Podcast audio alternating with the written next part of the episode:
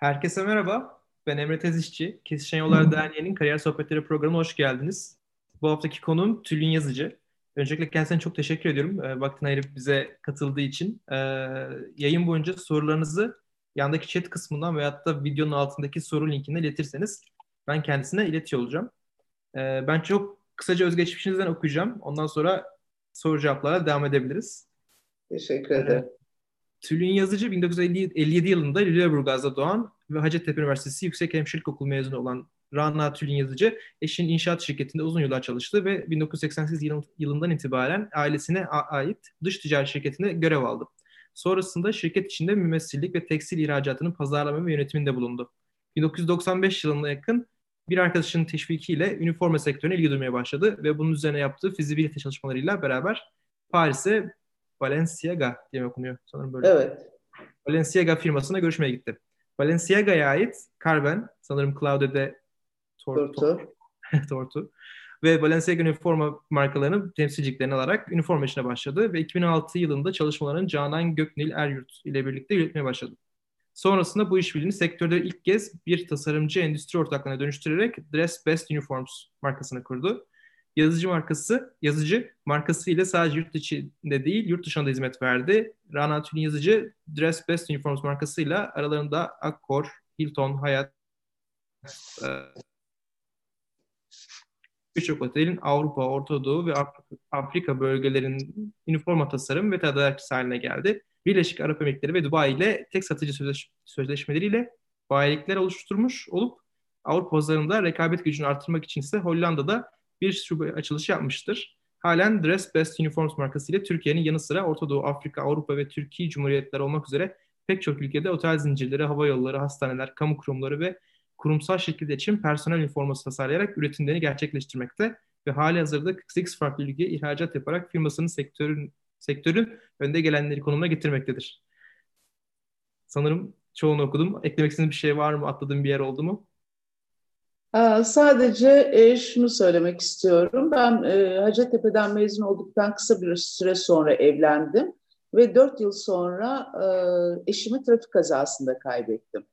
Kızım üç yaşındaydı eşimi kaybettiğinde. O dönemde iki sene sonra eşimin bağlı olduğu o şirketlerde bir sekiz yıl çalıştım. Yani benim çalışma hayatıma başlangıcım oradaki şirketler e, grubundaki ticari şeyleri, e, teamülleri öğrenmek orada oldu benim için. Anladım. Teşekkürler düzeltme için. Ee, ilk sorumla başlıyorum o zaman ben. Ee, ilk Yok. soru, üniversite yıllarınıza dönseydiniz neleri farklı yapardınız diye sormuşlar. Bizim e, üniversite yıllarımız Türkiye'nin en karışık dönemleriydi. Bütün e, öğrenci olaylarının çok yoğun yaşandığı dönemdi çok fazla yapacak, e, araştıracak, geliştirecek kendimizi e, süreçler değildi.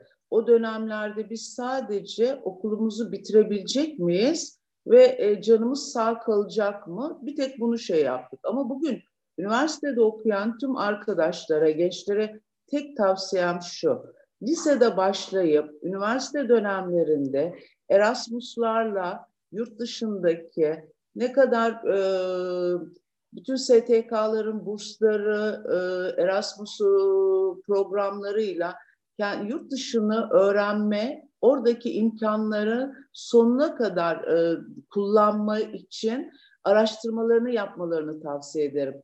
O dönem bizde bu olsaydı ben bunu yapardım ve kendi e, mesleğimdeki hemşirelikle ilgili İsviçre'de Gazi Yaşargil'in yanında da gidip çalışmak isterdim. İngiltere'deki, Londra'daki bir hastanede de çalışıp dil öğrenmek isterdim. Yani bütün bunlar e, dönemlerin e, sağlayamadığı, dönemlerin sağladığı veya sağlayamadığı e, süreçlerdi. Ama şimdikiler bu konuda çok şanslı, yapabilecekleri çok şey var. Bunun mutlaka denemeleri ve araştırmaları gerekiyor. Teşekkürler cevabınız için. Ee, sıradaki sorum, sizi bu noktaya getiren en önemli faktörün ne olduğunu düşünüyorsunuz? Veyahut da hayatınızda dönüm noktası dediğimiz bir nokta zaman oldu mu? Dönüm noktası e, eşimin vefatından sonraki hayatta kalma. Çünkü e, çok severek evlenmiştim. Çok aşıktık. Çok her şey e, peri masalı gibiydi. Ama hayatta şunu öğrendim ki hiç başıma gelmeyecek dediğimiz şeyler birdenbire kişilerin başına gelebiliyor. Bu bir gerçek. Bu hayatın gerçeği.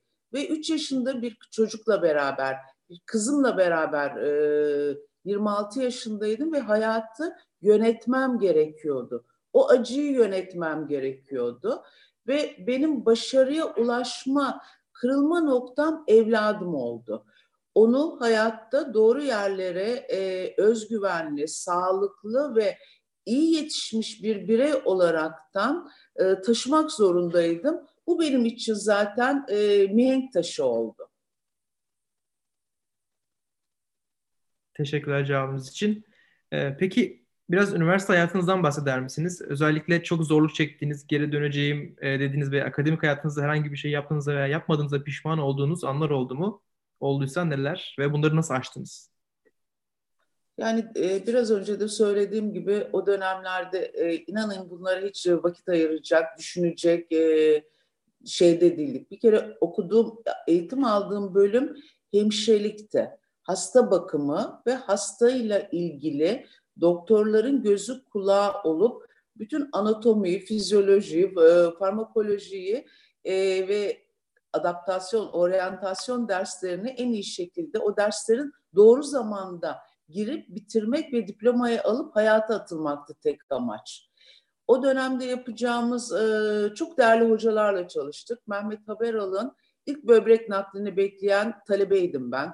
E, ve Türkiye'nin her yerinden, Orta Doğu'dan hastaların geldiği Hacettepe bir e, Türkiye'nin en önemli üniversite hastanesiydi ve oradaki e, gözlemlerim beni bugün buraya getirdi zaten. Ama dönüp de şunu yapsaydım dediğim o üniversite yıllarında yapabileceklerimi hiçbir şey yoktu. Ama bugün e, üniversitenin hangi bölümünde olursa olsun okuyan arkadaşların yapabileceği gerçekten çok fazla şey var. Teşekkürler tekrardan cevabınız için. Bir sonraki soruya geçmeden önce e, YouTube'daki yayını şu an izleyenler e, eğer bir yani sorun varsa chat kısmına yazabilir mi? Bir kişi şu an göremiyorum demiş de bende bir sıkıntı gözükmüyor. E, onu chat'e yazarsanız görebiliyoruz, duyabiliyoruz tarzında sevinirim. E, sıradaki soru, sorum da büyük bir firmaya iş başvurusu yaparken öğrencilerin sizce dikkat etmesi gereken en önemli noktalar nelerdir? Veyahut da sizin yanınıza biri çalışmaya başlayacaksa hangi noktalara dikkat ediyorsunuz iş alırken? Şimdi e, bu çok büyük bir e, kurumsal şirket de olabilir. Bizim gibi daha küçük kobilerin olduğu ama biz de kurumsal bir şirketiz ama küçük bir kobiyiz biz. Bu şirketlerde olabilir. Nereye başvurulursa vurulsun biz e, şirketlere insan kaynaklarındaki arkadaşlarla çünkü benim bütün e, sektörlerde e, çalıştığım için üniformalarını yaptım. Bu hava yolları olsun, yer hizmetleri olsun, kurumsal şirketler, UPS'ler, hastaneler, Acıbadem hastaneleri ve bütün bunların insan kaynaklarıyla çalışıyoruz. Onlardan da aldığım bilgiler şu. Yani insanlar illa ki kendi çalıştıkları veya e, eğitim aldıkları üniversitede ben mühendis oldum veyahut da ben e, istatistik bitirdim veyahut da matematik bitirdim. Eğitim çok önemli, öğrenim çok önemli ama esas eğitim insanın gözündeki, kalbindeki istek ve tutku. Ben o şirkete girdiğim zaman nerede olacağım, ne yapmak istiyorum, o kendisini nerede görüyor. Önemli olan onun kendi gördüğü yeri karşı tarafa o enerjiyi, isteği aksettirmesi. Orada e, ben kendi şirketime personel başvurduğu zaman tabii ki bazı kademelerdeki e, beyaz yakalılarla görüşmeleri bizzat yapıyorum. Buradaki en önemli şey e, yani neticede doktorluk yapmıyoruz, mühendislik yapmıyoruz, hukuk e, hukukçu yapmıyoruz. Yani bir yere e, bunları bunlar için mutlaka insanların kendi meslekleriyle aldığı eğitimle aynı mesleği devam ettirmesi gerekiyor. Ama ben hemşirelik okuyup bugün bir işletmenin e, yüzde yüz işte bir sektör doğurup onu ihracatta çok önemli noktalara getirdiysem bu benim tutkumla oldu, çalışkanlığımla oldu, isteğimle oldu ve algımla oldu. Önemli olan bir kişinin algısının yüksek olması, isteğinin yüksek olması ve o ne yapıyorsa yapsın tutkuyla yapması. Çok ve ben buna dikkat ediyorum. Çok güzel. Onu da zaten anlıyorsunuz gözünden. Teşekkür ederim cevabınız için. Ee, sıradaki sorum takım çalışmasının e, bu dönem bu denli önemli olduğu iş dünyasında bireysel çalışmaya alışmış Türk öğrencilerine bu konularda ne tavsiye edersiniz demiş. Şimdi e, takım çalışması e, gerçekten çok önemli ve e, Türk öğrenciler aslında önce onların kendi seslerini duymalarını sağlamamız gerekiyor. Sonra diğer seslerle birleştirmemiz gerekiyor. Onlara güven vermeliyiz, duygusal motivasyonlarını sağlamalıyız. Ondan sonra kendilerine ait o değerleri çıkarttığımız zaman bunlar tabii ki yöneticilerin ve e, takım liderlerinin e, şeyleri, görevleri. Ondan sonra e, takım olma bilincini verdiğimiz zaman öyle güzel takım olup o kadar muhteşem güzel işler yapıyorlar ki ben onlara güveniyorum ve şahane bir takım halinde o başarıyı yakalayana kadar birbirlerinin her türlü e, artılarını e, değerli olan taraflarını el vererekten öne çıkartıyorlar. O yüzden bizim e, büyükler olarak, yöneticiler olarak vereceğimiz tek şey sadece onlara o güveni vermemiz ve motive etmemiz. Yeniden çok güzel bir cevap oldu. Teşekkür ederim. Öğrenciler adına.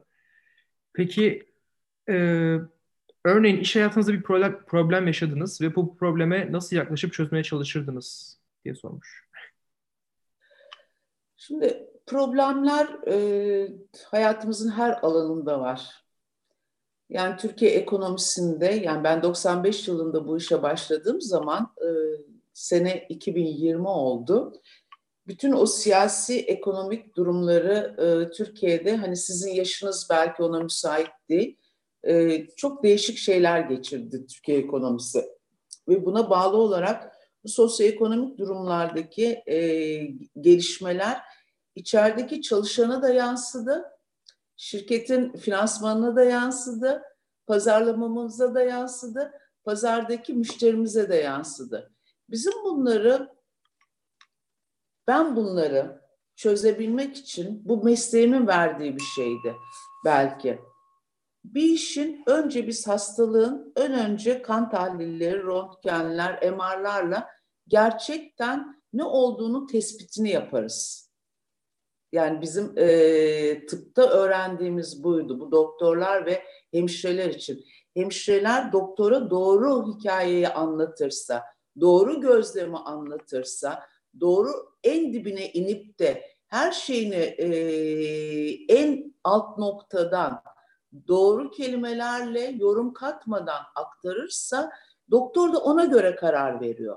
Problemlerde de doğru gözlemleyip problemin en altına inip de o problemi çözebilmek. Çünkü her şeyin bir çözümü var. İnanın var çocuklar. Çözümsüz hiçbir şey yok. Ben e, rahmetli eşimin bir lafı vardı. Havada uçak kalmaz diye. Öyle veya böyle iniyor. Önemli olan problemsiz bunu indirmek ama problemli inse bile en az şekilde, en az e, yara alacak şekilde neler yapılır? Çabucak o halledilebilir. Çünkü mutlaka bir şeyin e, analizlerini yapacak, analitik düşünüp bunları e, masaya yatırabilecek öngörülerimiz var. O yüzden önce en dipteki problemi bilip ondan sonra bu insanda mı, makinede mi, sistemde mi bu şekilde ilerlemekte yarar var. Ve hayatım boyunca bunu böyle yaptığım için başarılı oldum. Çok zor ekonomik şartlarda çeklerimin yazılmaya başladığı dönemlerde Türkiye'nin en büyük firmalarından birisi sözleşmeye ödeme tarihini tam üç ay geçerekten bana ödeme yaptı maalesef. Ve ben o çeklerimi problem yaşamadan çözebilmek için önce bütün elimdeki mevcutlar nedir ve en problemli olanlar nedir? O, o en problemli olanlara en dürüst, en o gerçekçi, gelecek olan ne zaman geleceğini ödemelerimin bildirerekten saat saat operasyon yaparak bankalardan çeklerimi temize çıkarıp o şekilde ilerlemiştim. Her şeyin bir çözümü var. Allah sadece ölüm vermesin. Tekrardan teşekkürler cevabınız için. Ee, sıradaki sorum Türkiye'deki ilk yani sayılı girişimci kadından birisiniz. Ee, bu sorudan önce aslında biraz e, Kagider'den bahseder misiniz? E, orada ne yapıyorsunuz ve Kagider nedir? E, ondan biraz bahsedin. Aa, hemen bahsedeyim severek. Kagider e, 17 yıldır faaliyet gösteren Kadın Girişimciler Derneği Kagider. E, Türkiye'deki girişimci kadın sayısını artırmak birinci amacı bu ve e, bugün çalışma hayatına katılımı yükseltmek. Hem girişimci kadın olsun hem de çalışma hayatına kadınların daha aktif halde rol almasını sağlamak için çaba gösteriyoruz. Ve bunun için de e, kendi içimizdeki e, strateji gruplarımız var. Bu strateji grupları e, değişik görevleri e, üstleniyor. Kagider'in şu anda ben toplumsal etki strateji grubunun e, başkanlığını yapıyorum ve buradaki en önemli yaptığımız e, şey birincisi Ticaretin Kadınları portalını kurguladık. Türkiye'deki tüm STK'lar yani ticaret yapan tüm STK'lar, ticaret yapan kadınların bağlı olduğu tüm STK'ları, ticaret yapan tüm kadınları bir portalda, bir ağda buluşturup birbirinden alışveriş yapmasını, birbirinin ürününü başka bir yere taşımasını, onun daha e, verimliliğini yükseltmesini sağlıyoruz. Bir taraftan Pusula diye bir programımız var. Pusula.org diye. Pusula, kagiderpusula.org diye. Burada da girişimciliğe dair tüm bilgileri e, yani bu finansmana erişimden tutun, hukuksal e, şeyden tutun, bir iş işe girişlerde, bir iş hayatına, iş hayatına değil, girişimciliğe başlarken yapılması gereken tüm adımların eğitimlerini veren bir e, program ve bunu çok değerli arkadaşlarımız, akademisyen olsun, e, gene e, çok önemli işler başarmış girişimci arkadaşlarımız olsun. Bu pusulanın e, bütün eğitim programlarını onlar hazırlıyorlar ve böylece de kadınların girişimcilik yolundaki el rehberi oluyor. Ondan sonra genç kadın liderler diye, geleceğin kadın liderleri diye Kagider'in yine çok önemli bir programı var. Burada da üniversite mezunu e, genç kadınlarımızın bunlar e, tercihen İngilizce bilmeleri, işte iyi dereceyle ve burslu okumuş olanlarını her yıl 100 tane e, genç kadını alıyorlar, alıyoruz ve bütün bunlara e, eğitim veriyoruz. Daha iyi, e, yani bunlar iki günlük yoğunlaştırılmış programlar dahilinde CV yazmadan tutun, ondan sonra bütün e,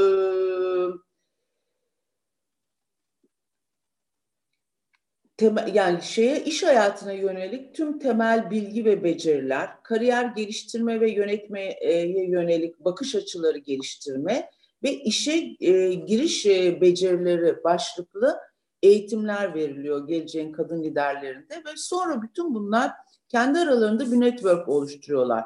Şirketlerin, büyük şirketlerin e, insan kaynaklarıyla bir araya getiriyoruz ve onlarla görüşmelerini sağlayarak işe girmelerini e, organize etmeye çalışıyoruz. Ve kendi aralarında da bugün 800 aşağı yukarı 900 küsur oldu. Ee, geleceğin kadın liderleri 2017, 2018, 2019 mezunları kendi girdikleri alanlarda kendi arkadaşlarına e, ve oradaki network'e iş sağlama imkanı oluyor. Sonra Düş Ortağım programı var. Ee, ve bütün bunlar Kagider'in kadınları eğitmek, iş hayatına e, girmelerini teşvik etmek, iş hayatlarına girerken önlerinde çıkan, e, girişimciliğe başlarken önlerine çıkan en büyük problemleri, tespit edilmiş problemleri yok etmek, azaltmak ve onlara rehberlik, mentorluk yapmak için eğitim programları var. e, belediyelerle beraber çalışıyoruz ki kadınların çalışma hayatına katılımı için en büyük önlerindeki engel kreşler, çocuklarını bırakabilecekleri bir yer olmaması ve e, etüt evlerinin olması.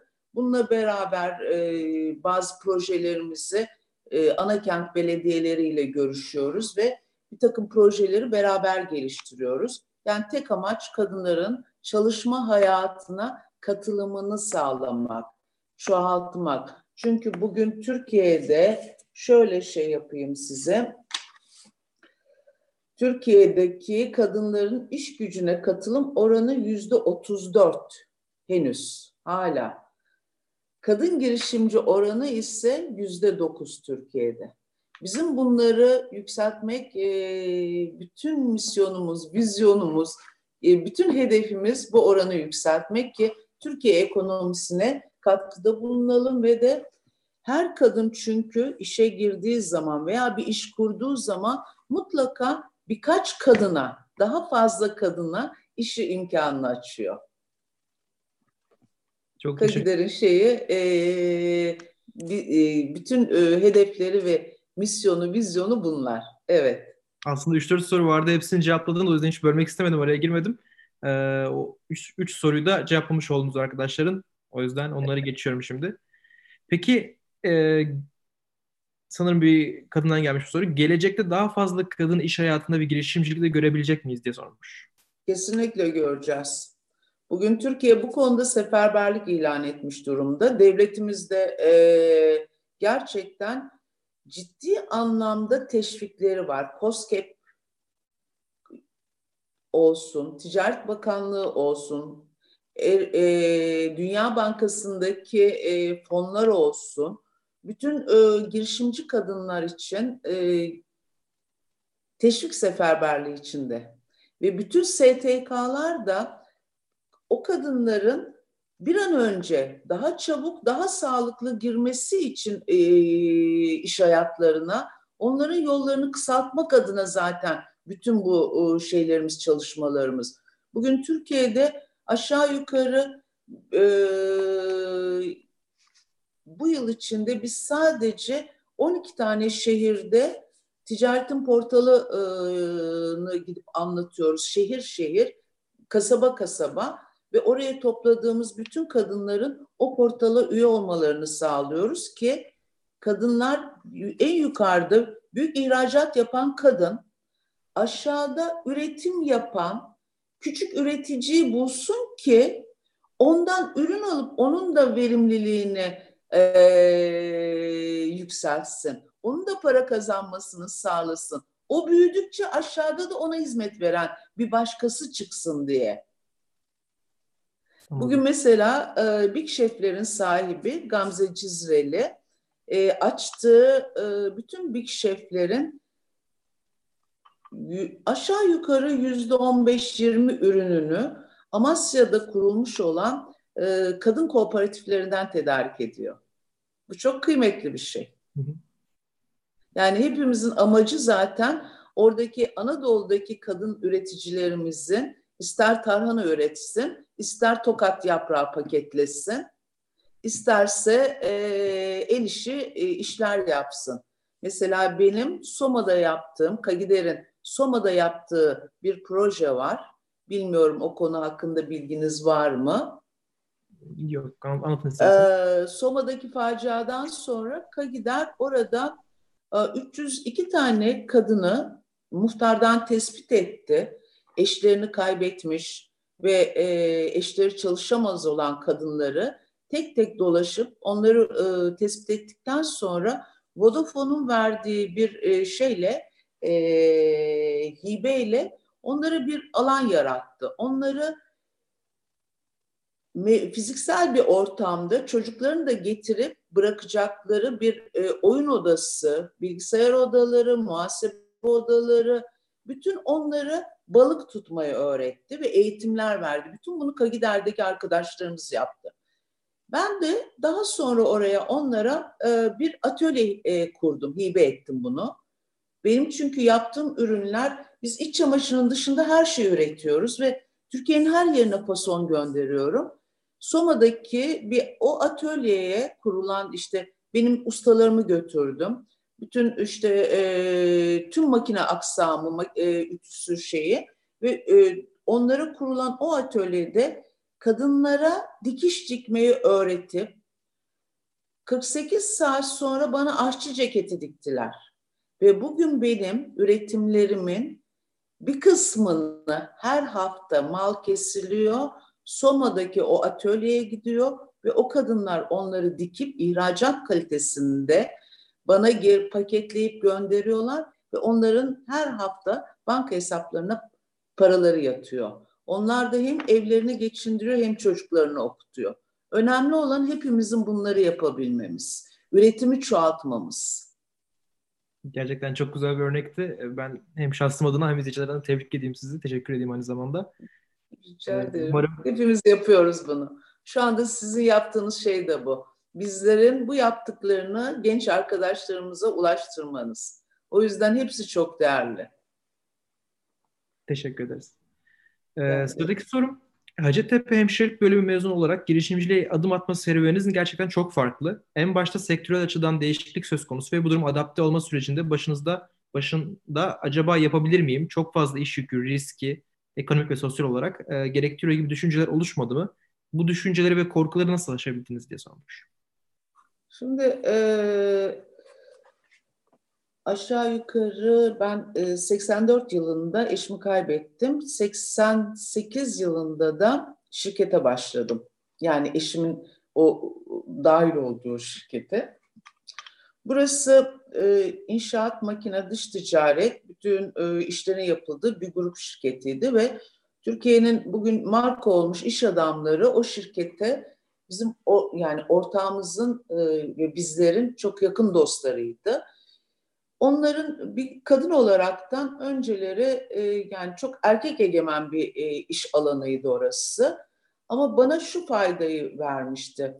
Kendi mesleğimdeki o hasta gözlemleme, hastayı doğru takip etme, doğru e, şeyde e, süreçleri doğru hasta, doğru zaman, doğru ilaç. O süreçleri doğru yapmayı bu sefer oraya gelen işte biz inşaat yaparken ihalelere giriyoruz. İhale dosyaları hazırlanıyor. Ondan sonra veya ihracat yapacağız. Malların kalite kontrolleri, malların alımları, satın almaları ile ilgili bütün şeyler.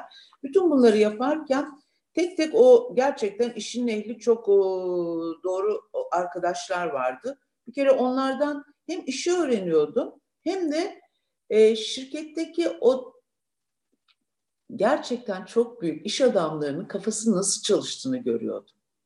Onların sohbetlerinden, onların olaylara bakış açılarını, bir işin e, nasıl yoğrulup, işin e, fıtratı nasıl oluşuyor, nasıl süreçler ilerliyor, nasıl doğru kararlar veriliyor veya hangi neler yanlışlığa sebebiyet verip de paraları kaybediyorlar.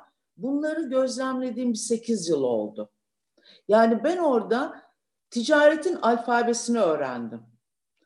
Onların e, sayesinde yani çok önemli bir okulu aslında ben orada okudum. Esas okul orasıydı.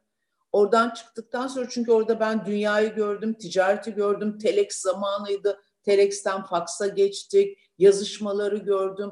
Sermaye artırımlarını, ihale e, e dosyaları hazırlamayı, kapalı zarf usulü ihalelere girmeyi, işte her şeyi bütün orada görüp ne zaman kendi işimi yapmaya karar verdiğimde çünkü burası erkek egemen ben kendim başka bir şey yapacağım dediğimde tabii ki hiç bilmediğim bir iş. Çünkü ben okuldayken paçalarımı uhuyla yapıştırıyordum. Yani iğne tutmasını bilmiyordum. O kadar e, bir haberdi. Yine e, yani Türkiye'deki o tekstil devi olan e, önemli firmaların sahiplerinden arkadaşlarımız vardı. Onlara sorduğum zaman ben böyle bir iş yapacağım diye bana dediler ki yani deli postaki sayar gibi böyle bir şey üç tane e, ondan beş tane bundan çünkü tekstilin binlerce adet yapıldığı dönem biliyorsunuz Türkiye bütün Avrupa'nın, Amerika'nın fason üretici ülkesiydi. Markalar yeni yeni çıktı şimdi. O dönemlerde binlerce adet yapılıyor ve tekstilciler paraya para demiyordu. Benim yapacağım iş hani Bir tane otel alacaksın, bir tane dormen var, beş tane bellboy var. Ondan sonra buna 10 e, tane yelek üreteceksin, 10, 10, işte 12 tane pantolon üreteceksin. Bununla ne para kazanılır, nasıl bir türlü algılayamadılar ve dediler ki katiyen yani bu çok zor bir şey ya bunu yapmaya değmez. Git sen şunu yaparsın, bunu yaparsın. Ama benim tek şey yaptığım, e, tespit ettiğim şey şuydu. Türkiye e, turizm yatırımlarına başlamıştı. Özal dönemi. Bütün teşvikler e, Güney bölgesinde e, bütün oteller, yeni oteller açılıyor. Yabancı zincirler Türkiye'ye geliyor. Ve Türkiye'de üniformanın ne olduğunu ben dahil kimse bilmiyor. Sadece bir beyaz gömlek, bir siyah e, yelek veya pantolon, bir papyon takınca garson oluyor zannediliyor. Şimdi ben bunu e, şey yaptığım zaman, fizibilitesini yaptırdığım zaman, o zaman bir danışmanlık şirketine gittim. Onlar da şaşırdılar. Çünkü onların elinde de böyle bir veri yoktu. Bize bir müsaade edin, bir araştıralım dediler. Ve bunu yaptıklarında onlara bile enterese, e, enteresan gelmişti. Ben o fizibiliteyi alıp incelediğimde yok ben doğru yapıyorum. Hiç değilse kendi imkanlarım ölçeğinde küçük küçük yapacaktım. Ve beni çok meşgul edecekti. Benim hem e, psikolojik olarak terapim olacaktı hem de ben oraya istediğim kadar pa- küçük paralarımla, küçük zamanlarımla istediğim kadar e, kendim hakim olduğum bir iş alanı olacaktı. Bu önemliydi. O yüzden ben hiç korkmadım. Ve ilk aldığım iş benim Habitat'tı. Türkiye'de 2500 tane kolej talebelerinin katıldığı Habitat kongresi vardı. O kongrenin bütün talebelerini e, hepsi cin giyiyor. Ne yapacaklarını bir, ki beden bilmiyorlar. Ve ben onlara e, aşağı yukarı ciddi anlamda 8-10 e, tane de firma katılmıştı. Fakat e, Fransızlar bana e, sponsorluk yapmalarını şey yaptım, kendilerinden talep ettim. Onlar da seve seve yap, yaparız dediler. Çünkü bu çok önemli bir kongre dediler. Ve tasarımlar gelip de yanlarında kumaşları o tasarımlarla götürdüğüm zaman o kadar farklı bir şeydi ki bu şimdiye kadar kimsenin görmediği bilmediği bir şeydi. Bir de Balenciaga dünyanın iyi bir moda markası. Orada onun şeyini logosunu gören bütün o sefir kızları çalışıyordu. Gelen tasarımlara bayıldılar. Yani ben aslında bir sıfır değil on sıfır önde başladım bu yaptığım farklı işle beraber. O yüzden hiç korkmadım. Ve düzeni kurarken de Beymen Çarşı'nın ürün sorumlusunu almıştım. VEPA'nın modelistini almıştım. Çok önemli doğru yerlerdeki doğru insanları alıp da kadro kurmuştum. İşi bilen insan Tülin Hanım yapamayız, yetiştiremiyoruz diye bana şey yap tepki gösteriyorlardı. Şimdi hani şey e, işi bilmeyen olaraktan ben de demiştim ki hayır ne var ki bunda bu böyle olacak. O kadar basit indirerekten olaya bakıyordum ki ve yaptık teslim ettik. Çok da güzel para kazandım ki en iyi, en düşük fiyatı veren firmaydım ben. Öyle. Çok güzel Hiç korkutmadı. Az, az önce Balenciaga'dan bahsettiniz. Ee, aslında yani Türkiye'de tabii üst, kesim, üst kesim bilinir ama son birkaç yılda daha bilinir bir hale geldi. Sizin bu ilk e, Balenciaga ile görüşmeniz, bu ilk ortaklık veya iş almanız nasıl gerçekleşti? Aa, benim Türkiye'den çok sevgili bir arkadaşım vardı. Onun da e, Fransız e, yakın arkadaşı Kıbrıs Fahri Konsolosluğunu yapıyordu. Kulakları çınlasın Kristina. Kristina'nın e, özel dostluğu vardı bu Balenciaga'nın sahipleriyle. Kristina benim e, şeyimi bende ne gördüyse dedi ki ya ben dedi böyle bir şey dedi. Acaba bak Türkiye'de de çünkü Türkiye'ye çok gidip geliyor, Kıbrıs'a gidiyor falan. Ondan sonra yemeklere gidiyoruz. Çevredeki bir sürü e, gelişmeleri konuşuyoruz. Ekonomiyi konuşuyoruz. Türkiye'nin büyümesini konuşuyoruz. Ya biz dedi böyle bir işi beraber yapabilir miyiz dedi. Bana ilk şey ondan gelmişti.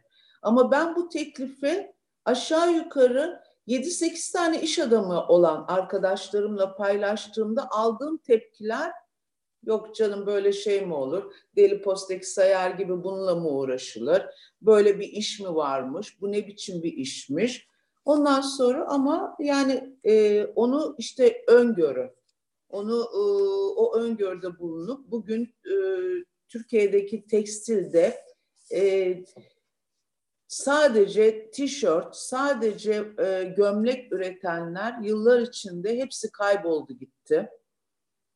Ama biz o yıldan bu yılla küçük küçük küçük küçük başladık ve bugün işte e, Cidde, Dubai, Amsterdam ve bu sene Mart ayında da e, açılışını yapmaya gidiyorum Amerika'daki e, şeyden Kagider'in toplantısından sonra Amerika şubesini açıyoruz.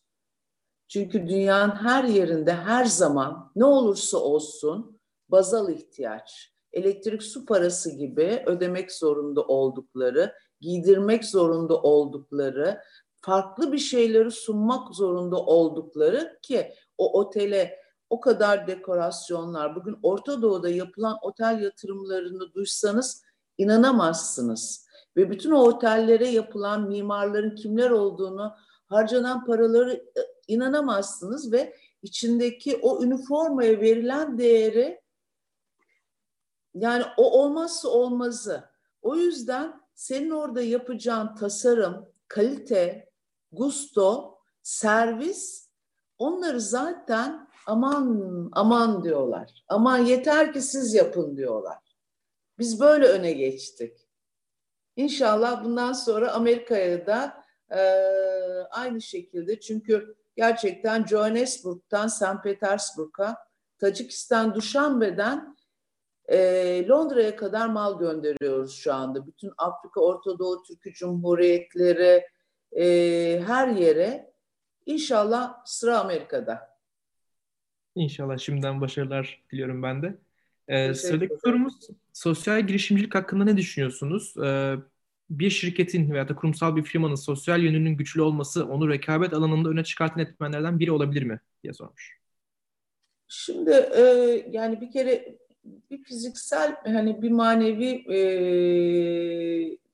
işin bir manevi tarafı var. Şirketlerin bir kere böyle bir şeyi kazancın mutlaka mutlaka paylaşılması gerekiyor. Bu insan olarak öncelikle hepimizin yapması gereken bir şey.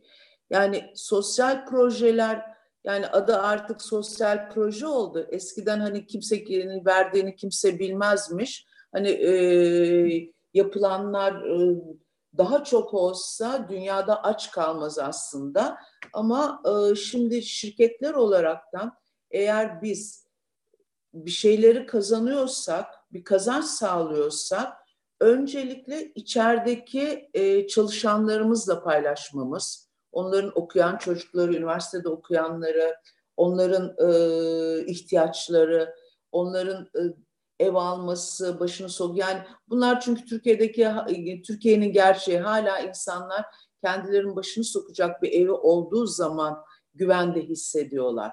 Bütün bunları önce içerideki e, çalışanlarımıza sağlayıp arkadan bunu yaparken de o küçücük şeylerle e, bizim o bütün arkadaşların şimdi bir şirket olarak yapılması gereken var. Bir de şirketin kendi e, bunu şey edinmiş, ilke edinmiş hali var.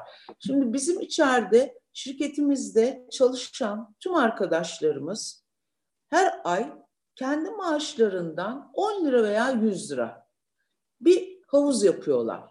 Bu havuzla üstünde eksik kalanları tamamlanıyor işte bir yerdeki çocuk yuvasının, e, yurdunun yatakları mı, karyolaları mı, perdeleri mi onlar değişiyor. Bir her ay bize değişik yerlerden, okullardan, her yerle irtibat halindeyiz çünkü. İsim isim ayakkabıları, botları, e, okul malzemeleri, e, hayal ettiği bisikleti, hayal ettiği montu, bütün bunlar alınıyor ve tek tek paketleniyor. O arkadaşlar bunu her ay gönderiyorlar. Yani şirketteki çalışan arkadaşlarımızın hepsi aynı ruhta. Ama bu nereden başladı işte? Ben belki şirket sahibi olarak da o başladığımız Soma, ondan öncesi doğudaki mülteciler zamanında ilk geldiklerinde yapılanlar, işte depremde yapılanlar, onlar bunları göre göre herkes bir şey yapmak için kendisini de o taşın elini taşın altına koydu. Bu aslında bütün e, kurumların yapması gereken bir şey. Birilerine mutlaka el vermemiz lazım. Birilerini mutlaka yukarıya taşımamız lazım. Yani bu bizim boynumuzun borcu. Teşekkürler. Peki sizce bu sosyal yardımlarda e, kişisel tatminin dışında da e, kariyer anlamında bir etkisi olacağını düşünüyor musunuz kişiye? Kesinlikle. Kesinlikle. Şöyle söyleyeyim. E, İstanbul'un e, az gelirlerin oturduğu bir bölgede zorlukla liseyi bitirmiş birisi bunu üniversitede okutup ama onu onara ederekten karşılığında bir şeyleri kazan kazan yaptıraraktan ezmeden ondan sonra onun yurt dışında bir iş imkanı yaratıp orada o çocuklara bakıp dil öğrenmesini sağlayaraktan bir kere sosyal statüsünü değiştirdik. Ve onun bu evliliğinde ailesindeki erkek kardeşlerinin iş hayatına girmesinde bir doktorla evlendi. Kardeşlerine, kardeşine şirket kurdu, öbürsünün eğitimini sağladı. Ailesi oradan çıktı, daha şeyde bir e, yaşam alanına geçti. Şimdi bu bir kişi. O bir kişiyi kurtarmak, o da başka birilerine el verdi. Yani bu hep var hayatımızda ve olması lazım. Ya ben de son birkaç yıldır içinde olduğum için katılıyorum ama cevabı sizden e, duyup dinleyen izleyici arkadaşlara da ulaşsın istedim. O yüzden sormak istedim. Evet. Bu hep olması lazım çünkü ben e, şeye gittiğim zaman, New York'a gittiğimiz zaman oradaki başarılı Türk kızlarını, kadınlarını bize tanıştırdılar, bir davet verdiler. Ve o davette e, doğudan burs alaraktan üniversiteyi yurt dışında okumuş ve orada e, bir Amerikan Bankası'nın CEO'su olan işte bir e, hukuk bürosunda çok önemli Boeing'in e, hukuk işlerini yapan firmanın yüzde 25 ortağı olmuş bir Türk kadınını tanıdım. Bütün bunlar birilerinin el vermesiyle oluyor. Çünkü onlar onu zaten alıyor ve götürüyor, taşıyor. Ve böyle zehir e, gibi yani o kadar e, güzel beyinler, o kadar güzel gençlerimiz var ki o kadar okumaya, araştırmaya, kendilerini geliştirmeye açlar ki bütün yeter ki yani bize nasip olsun onları bulalım ve onlarla bir arada olabilelim. Herkes o, o etkileşimin içinde olsun. Böyle. Teşekkürler tekrardan. Tekrar benim bir sorum var. Ee, arkadaşlar gelen soruları biraz ayarlıyorum merak ettiğim şey, konular. Ee, şöyle şey yapalım, varsayalım. Üniversitede bir öğrenciyim, bir kadınım. Ee, sizce bir girişim e, fikrim var, bir şirket kurmak istiyorum. Hı hı. Sizce avantajlarım nelerdir, dezavantajlarım nelerdir? Bir kadın girişimci şimdi olarak. Biz, şimdi e, önce mutlaka iyi bir mentor bulsun kendine. Gerçekten hayatta başarıyı yakalamış bir mentor bulsun. Hani birilerinin tavsiye ettiği değil. Tavsiye eder ama kendisini de tespit ettiği. Çünkü neticede e, bazen insanlar tabii ki hata yapıyoruz. Hepimiz yaptık. Ve bu hatalardan e, sebatımızla ve deneyimlerimizle ders çıkararaktan tekrardan kalktık, devam ettik. Ama başarısı kanıtlanmış bir mentor bularaktan o iş fikrini geliştirmesi ve o kadar şey yolları var ki bunların nereye başvuracağı adım adım adım adım bu iş planlarının yapılması gerekiyor. Şu zaman şu proje hazırlanacak, burada buraya müracaat edilecek. Bu işin maliyeti budur, yıllık başa baş noktası budur. Kazanılan para belki bir yıl ben dışarıda atıyorum, e, kitap satacağım, gece e, otelde resepsiyon nöbetçi memuru olacağım. Kendi hayatımı oradan devam ettirirken kazancı buraya hiç dokunmayacağım. Çünkü ben yıllarca kazancımıza hiç dokunmadık. Tamamen tamamen şirketin büyümesi ve insan kaynaklarını çünkü üniformacıyız diye şirketin bir şeyini beğenmiyordu gençler. Bir sürü üniversite mezunu gençle görüşüyorsun veyahut da sektörden birilerini ay üniforma şirketinde mi çalışacağız diyorlardı. Bunu kırmam için çok iyi para vermem lazımdı. Ama şimdi yani o noktaları geçtik artık. O yüzden hep şirkete yatırım yaptık. Para hep içeride kaldı. Makina, insan kaynakları ve pazarlama. Pazarı doğru araştırmak, pazarın ihtiyaçlarını ve pazardaki e, şey e, rol mevcut firmaları artılarını eksilerini çok iyi bilerekten girmek lazım.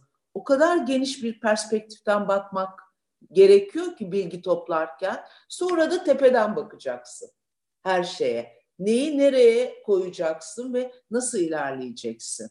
Yani aslında her şey bir santranç gibi yerine oturuyor. Ama en doğru şey bilgi. O bilgi de araştırma. Sektör hakkında, iş hakkında olabildiği kadar artılarını, eksilerini hepsini toplayacaksın. Hiç bilmediğim bir işe girdim. O sene ilk kazandığım parayla Amerika'daki dünyanın en büyük üniform şey e, otel gereçleri fuarına gittim New York'takine. Sonra Londra'dakine. Sek kimler var bu sektörde?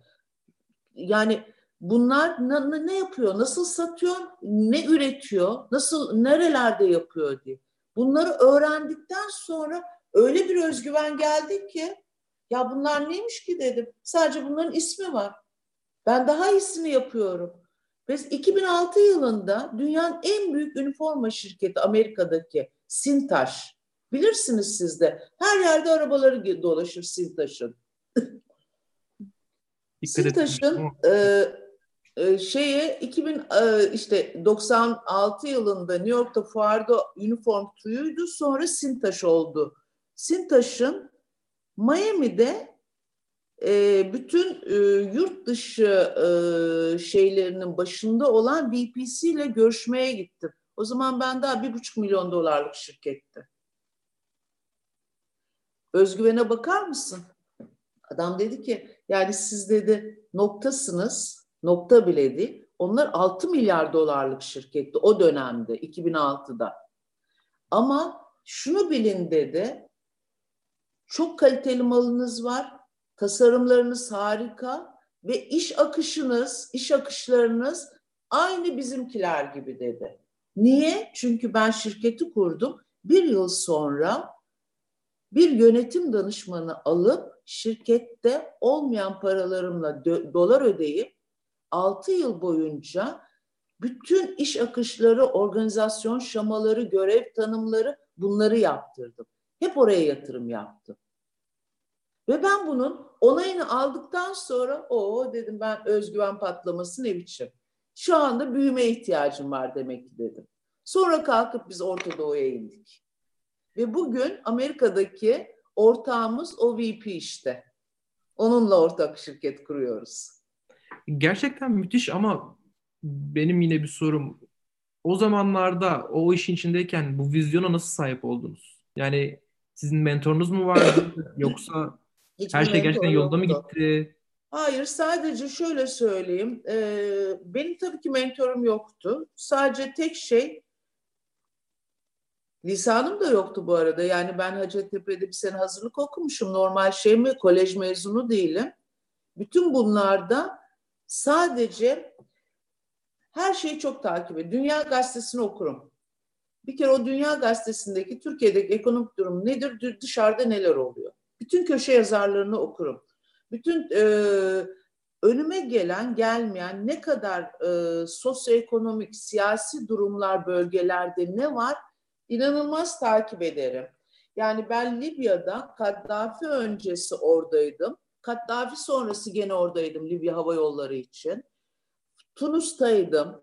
Yani ülkelerin bütün sosyoekonomik durumlarını takip etmek zorundayım. Şu anda İran'da olan olaylar, Suudi Arabistan'da e, Kaşıkçı ile ilgili problem çıktı ve bizim oradaki şirketimizin yani onların Türk firmadan aldıklarını bildikleri için zorluklar yaşanmaya başladı ama biz o dönemde Kral Selman'ın saraylarının tümünü yaptık.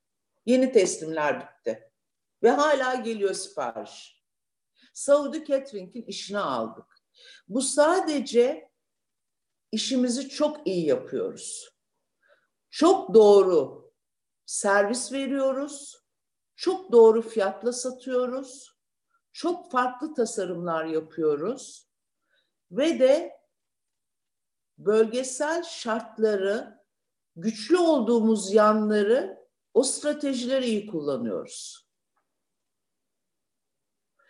Bölgeleri takip ettikçe ihtiyaç nerede var? İlk benim yurt dışına gitmek gitmeme sebep olan olay İstanbul'da Ritz Oteli açtık. İstanbul Ritz'i açtıktan sonra Amerika'dan bana bir teşekkür mektubu geldi. Şeye gittiğimizde arkadan e, iki sene sonra 2002 99-2000 yılıydı İstanbul Ritz'in açılışı. E, tam 11 Eylül döneminde hatta ondan sonra Katar Doha'daki Ritz'in açılışı için davet ettiler ve Ritz'lerin bütün bölge müdürü görüşmek istiyor. Kızım o zaman e, San Josef bitirmiş, ekonomi e, üniversitede okuyor ekonomide ve kızıma dedim ki eğer dedim bu işi benimle beraber götürmek istiyorsan senin dedim böyle bir seyahat ver seni götür seni götürmek isterim bana dedim hem tercümanlık yaparsın hem de gör.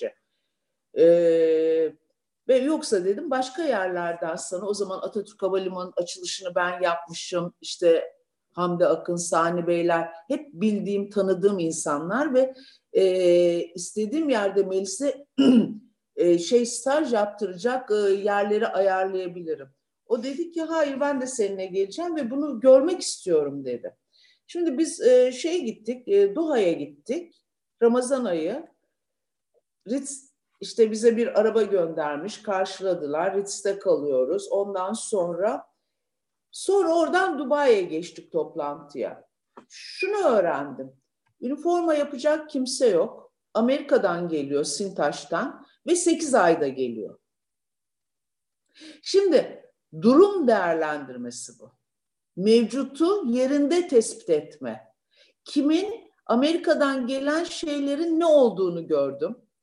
Ne kadar zorluklarla gittiğini gördüm ve kimsenin üstüne olmadığını gördüm. Biz ne yapıyoruz? Biz say setlerle ölçü almaya ustam gidiyor. Herkesi giydiriyor, ölçü alıyor. Sonra mal tesliminde Tekrar müşteri temsilcisi ustayla gidiyor. Mal, bütün ürünler giydiriliyor, fittingler yapılıyor, teslimat böyle yapılıyor. Bu bir farklılık. UPS ile çalışmaya başladım. UPS bugün dünyada güvenilir bir lojistik firması. Herkes ne zaman malın nereye teslim edileceğini takip edebiliyor. Yani kazanılan her kuruş hep geri döndü, bir yerlere harcandı ama bugün para kazanır hale geldik. Bunun için de yani o bir sağduyu öngörüydü işte. Doğru gözlemlemek. Teşekkürler hocamız için. Ben gelen her soruyu sormaya gayret ediyorum hiç ayrım yapmadan. Bir soru daha geldi. Bunu da soracağım son soru olarak. Ondan sonra yayını bitiririz. Türk Hava Yolları'nın en son üniformaları İtalyanlara yaptırılması hakkında ne düşünüyorsunuz diye sormuşlar. Bir fikriniz var mı ya da? Türk Hava Yolları'nın üniformalarını Türkiye'deki e, çok önemli tasarımcılarımız var. Çok değerli tasarımcılarımız var. Onlar mutlaka en iyisini yapardı. Fakat e, bazı şeyler e, hani olmazsa olmaz bu böyle olacak deyip masaya elini vuracak bir otorite olması lazım. Bugün Dilek Hanif'in e, daha iyisini yapacağını, yaptığını, yapılabileceğini herkes bilebiliyor. Fakat masaya elini vuramadığı için talepleri gelen talepleri hep e, karşıladığı için olay çığırından çıkıyor. Halbuki İtalyan ben İtalyanım. Benim dediğim olacak. Dediği an herkes her şeyi kabul ediyor. Ve bugün e, Hüseyin Çağlayan e, çok önemli bir modacı biliyorsunuz Hüseyin Çağlayan e, ve İngiltere'de yılın modacısı seçildiğinde e, Kıbrıslı olduğu için Kıbrıs Hava Yolları'nın üniforma dizaynını yapmıştı. Üniforma dizaynını yaptığında teknik çizimleri Türkiye'de üç tane firmaya gönderdi. Bunlardan bir tanesi tek üniformacı benim firmamdı. İki tanesi de Türkiye'deki Türkiye'nin devi iki konfeksiyon firmasıydı. Hüseyin Çağlayan benim yaptığım o teknik çizimlerden yola çıkarak yaptığım yorumlarla numunelerimi görünce geldi benim firmamı seçti. Ve biz beraber üniforma konseptinde gustosunu yakalarken fonksiyonellik, kumaşların peelingi, renk atması, içinin e, malzemesi, fonksiyonelliği bütün bunları benimle beraber harmanlayarak e, tasarımı yeniden güncel hale getirdi ve üretimini bana yaptırdı. Eğer Türkiye'de bir tasarımcıyla üniformacı bir araya gelip olmazsa olmazları dikte edebilse İtalyana değil bizde alası var. Çok teşekkür ederim cevabınız için. Ee, sorumuzun sonuna geldik. Herkese sorduğumuz son bir soru var. Ee, sizin Türkiye'deki gençler için, öğrenciler için son tavsiyeleriniz nelerdir? Toplamak istediğiniz, söylemek istediğiniz son sözler nelerdir? Ee, onları da alabilirsek yayını bitiririz. Evet, çok konuştum zaten. Şimdi Türkiye'deki gençler veya ne olursunuz her şeyi merak edin, araştırın, öğrenin, çalışın, deneyin. Olmuyor bir daha yapın, bir daha deneyin, bir daha çalışın. Zannetmeyin ki her şey 3 yılda 5 yılda oluyor. Bu hayat hikayesi 25 yıl. Ve ben 20 yıldan sonra para kazanmaya başladım. Ve e, yapacağım işi, yapacağınız işi sevin, tutkuyla yapın. Ben her gittiğim yerde hala bana diyorlar ki 62 yaşındayım. Kızım e, yani benim dilim oldu. Aynı vizyonu, aynı misyonu, aynı heyecanla o da gidiyor. Ama e, bugün hala Tülin Hanım diyorlar. Sizin bu enerjiniz ve işinize olan tutkunuzu öyle heyecanla anlatıyorsunuz ki zaten yani size teslim olmamak mümkün değil diyorlar. Bu enerji hep içinizde olsun. Çünkü işi severek yapınca oradaki her detay siz ilgilenerek yapıyor. Her bir nakışın, her bir düğmenin, her bir e, modeldeki kubun nerede ne şekilde olma, olup da en iyi, en rahat nasıl duracağını birkaç kere kalıp yaptırıyorum. Hayır öyle değil böyle. Nakış be, belki en az kaç tane e, renklerle denettiriliyor. Bütün bunlar bir sonuca gidene kadar hep başında oluyorum. Her zaman olmama da gerek yok. Çünkü artık ekibim o kadar güçlendi ve o kadar iyi oldu ki yani muhteşem bir ekibim var. Hepsi aynı sevgiyle ve tutkuyla çalışıyor. O yüzden çok güzel projelere imza atıyoruz. Artık e, dünyadaki önemli e, ihaleleri almaya başladık. En son geçen hafta Etopya Hava Yolları'nın 5 yıllık üniforma ihalesine şirketimiz imza attı. Yani bugün Etopya, Özbekistan, işte e, Türk Hava Yolları'nın Cumhurbaşkanlığı uçaklarını da ben giydirdim. Ben kritik edip onları e, bazı revizasyonlar yaparaktan. Bugün işte hava yollarında olsun, otellerde olsun, dünyadaki bir sürü markaların globalden satın almaya registre edildi. Ama bu hep sevgiyle, tutkuyla ve sebat ederek oldu. Hep araştırdım, hep geliştirdim. Her çıktığım seyahatte her şeyi bundan nasıl bir üniforma olabilir diye baktım. Hep e, gözüm hep pazardaydı kendi işimle ilgili. Bu kadar. Çok teşekkürler. Ben gelen son bir yorum okuyayım. Bir de bir soru daha gelmiş. Gerçekten çok merak ettim. Vaktiniz varsa onu da soracağım size. Tabii ki var. Tabii ki. Ee, Furkan Demir arkadaşımız yayın için çok, çok teşekkürler. Ee, az kişi izlese bir kişinin hayatında çok büyük değişimler yatacak. İçerikle içeriyor e, demiş. Teşekkür etmiş. Teşekkür, teşekkür ederiz izlediği için.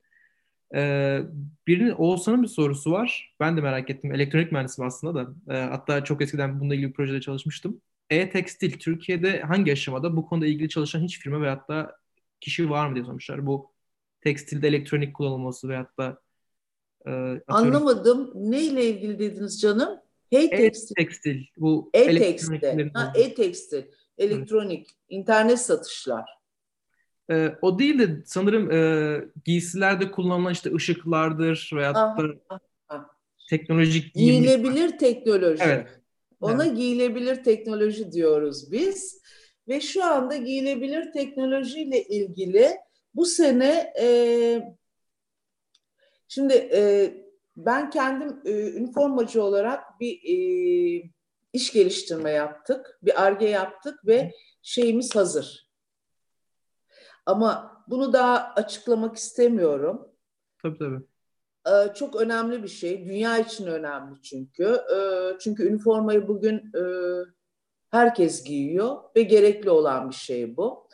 Ama esas e, usta teknoloji diye e, pak çamaşır sistemlerinin sahibi olan Kagider'den Fisun Usta arkadaşım.